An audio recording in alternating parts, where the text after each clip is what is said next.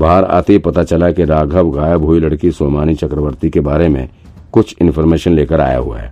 राघव ने बताया कि सोमानी आज से पाँच साल पहले गायब हुई थी और तब उसकी उम्र मात्र तीस साल ही थी।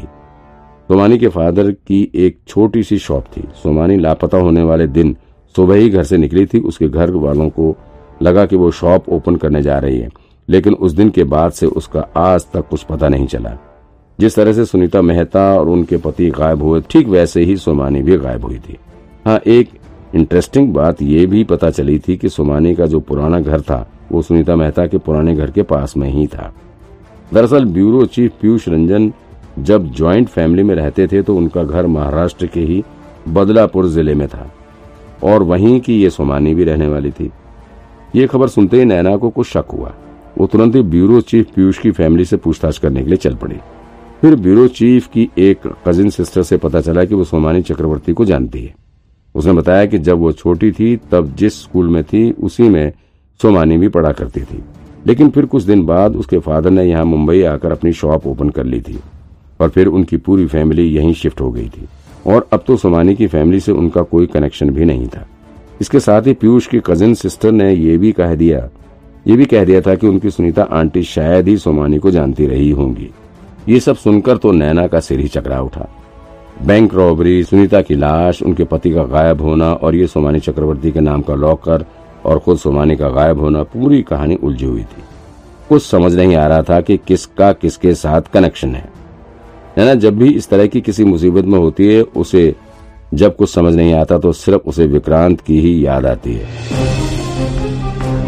नैना को इस पर अब पूरा भरोसा हो चुका था, क्योंकि वो कमीना हमेशा सबसे अलग सोचता है।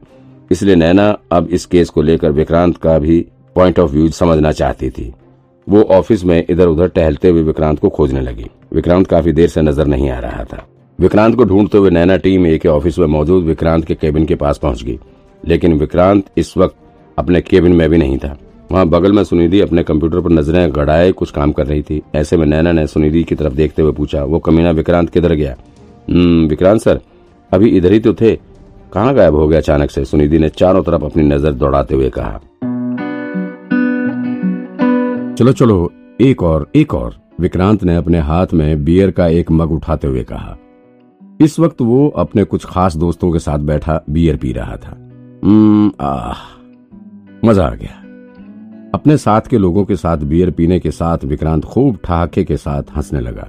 विक्रांत के इस खास ब्लांड दोस्त का नाम सरताज था। ये वही गली छाप गुंडा था, जो कि हर कदम पर विक्रांत के साथ खड़ा रहता है। विक्रांत की एक आवाज़ पर यह ब्लांड अपनी गैंग के साथ मरने मारने को उतारू था, और फिर विक्रांत भी इनके साथ पूरी ईमानदारी के साथ दोस्ती निभाता था। अक्सर इनको पार्टी देकर इन्हें खुश करता रहता था। इसके साथ ही विक्रांत उनके लिए भी हर मौके पर खड़ा रहता था। अगर उन्हें कुछ होता तो विक्रांत भी उनके लिए अपनी जी जान देने को तैयार रहता है। सर सरताज ने एक बियर की एक और सिप लेते हुए कहा, मैंने सुना है कि डीएन नगर ब्रांच में कोई बैंक रॉबरी हुई है। वो तो आपका ही ब्रांच है ना? आप बिज़ी नहीं है? आज आपको इतना टाइम कहाँ से मिल गया कि आप हमारे साथ बैठकर बियर मार रहे हैं? उफ, विक्रांत ने खांसते हुए कहा, अभी की कुछ बात मत करो। मैं अभी थोड़ा रेस्ट चाहता हूँ। मुझे आराम कर लेने दो। ठीक है ठीक है ठीक है, सर। एक लड़के ने विक्रांत की तरफ़ बियर का गिलास बढ़ाते हुए कहा, ये लीजिए, इसे पीजिए आप। ये हुई ना बात। लाओ। विक्रांत ने एक घूट में ही गिलास का सारा बियर गटक लिया। अच्छा चलो, ये बताओ कि आखिर इस तरह की बैंक रॉबरी कौन कर सकता है? रॉबरी केस का ध्यान आते ही विक्रांत के दिमाग में आया कि क्यों ना इन रोड छाप गुंडों से भी इस पर राय ली जाए। सर, कोई बेवकूफ़ी होगा। बीच बाज़ार में मौजूद बैंक के भीतर घुसकर रॉबरी करना किसी सिरफिरे का ही काम हो सकता है। या तो कोई बहुत ज़्यादा बहादुर होगा।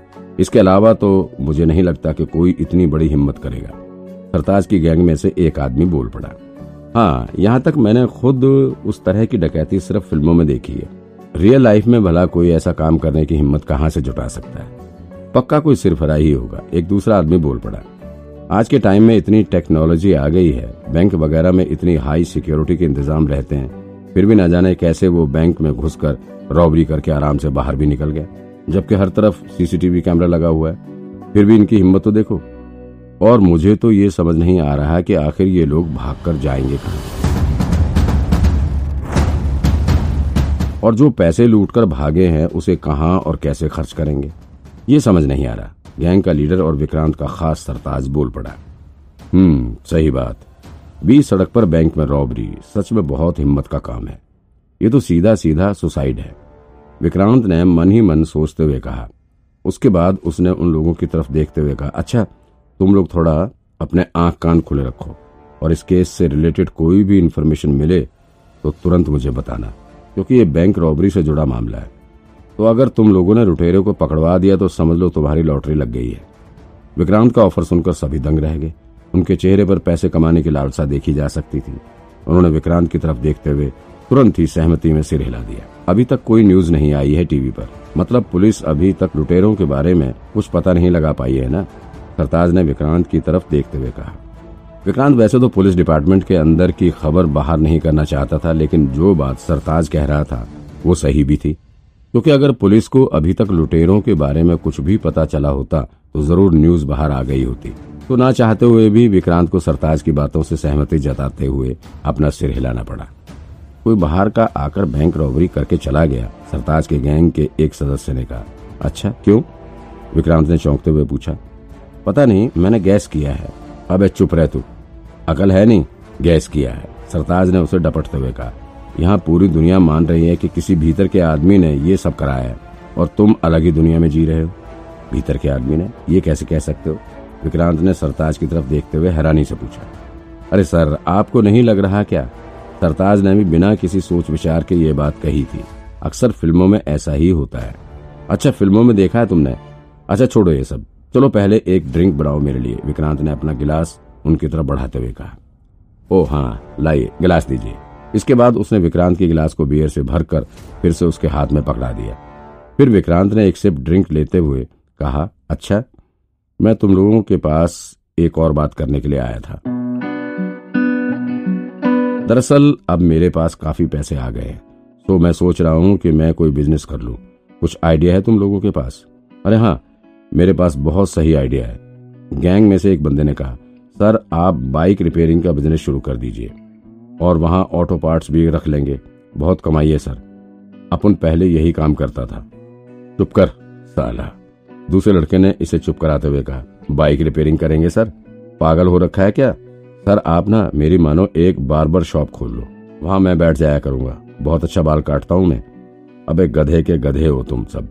सरताज ने उसे भी चुप कराते हुए कहा, सर, आप इन बेवकूफों के चक्कर में मत पड़िए। मेरी मानिए तो आप ना एक स्विमिंग पूल खरीद लीजिए। ये बिज़नेस बहुत सही रहेगा, मस्त चलेगा। इन तीनों के आइडियाज़ सुनकर विक्रांत ने अपना सिर पीट लिया। उसे खुद पर ही गुस्सा आ रहा था कि आखिर मैंने इन रोड छाप लोगों से बिज़नेस का आइडिया मांगा ही क्यों?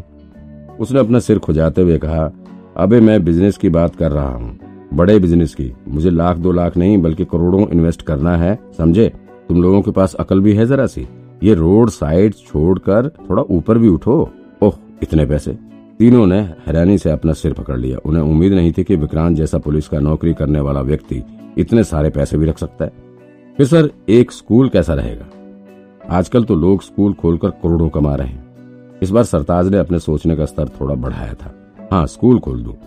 जहाँ तुम्हारे जैसे चोर और गली छाप लोगों को टीचर बना दो, ताकि तुम आने वाली नस्लों को भी अपनी चिंदी चोरी सिखा दो। विक्रांत सरताज की तरफ़ घूरते हुए बोला, सरताज का सिर भी शर्म से नीचे झुक गया। आज ज़िंदगी में पहली बार ऐसा हुआ था जब सरताज को अपने काम के कारण शर्म का अनुभव करना ओढ़ रहा था, वरना वो हमेशा खुद के काम पर प्राउड ही फील करता था। अच्छा एक मॉल कैसा रहेगा? आखिर में विक्रांत ने खुद ही बिज़नेस आइडिया निकाला। मैं सोच रहा हूँ कि एक शॉपिंग मॉल खरीद लूँ। उसमें बार बार शॉप भी रहेगी, ऑटो पार्ट्स की भी शॉप रहेगी, एक स्विमिंग पूल भी रहेगा। तुम तीनों के तीनों वहाँ अपना अलग अलग शॉप खोल लेना। बोलो, वाह सर, वाह, क्या आइडिया है? सरताज ने चहकते हुए कहा, सर, मैंने आज तक किसी को अपना गुरु नहीं माना था। आप पहले ऐसे इंसान हैं जिसे मैंने अपना गुरु माना है। और सर, मैं अपने इस फैसले से बहुत खुश हूँ। आप गुरु बनने के ही लायक हैं।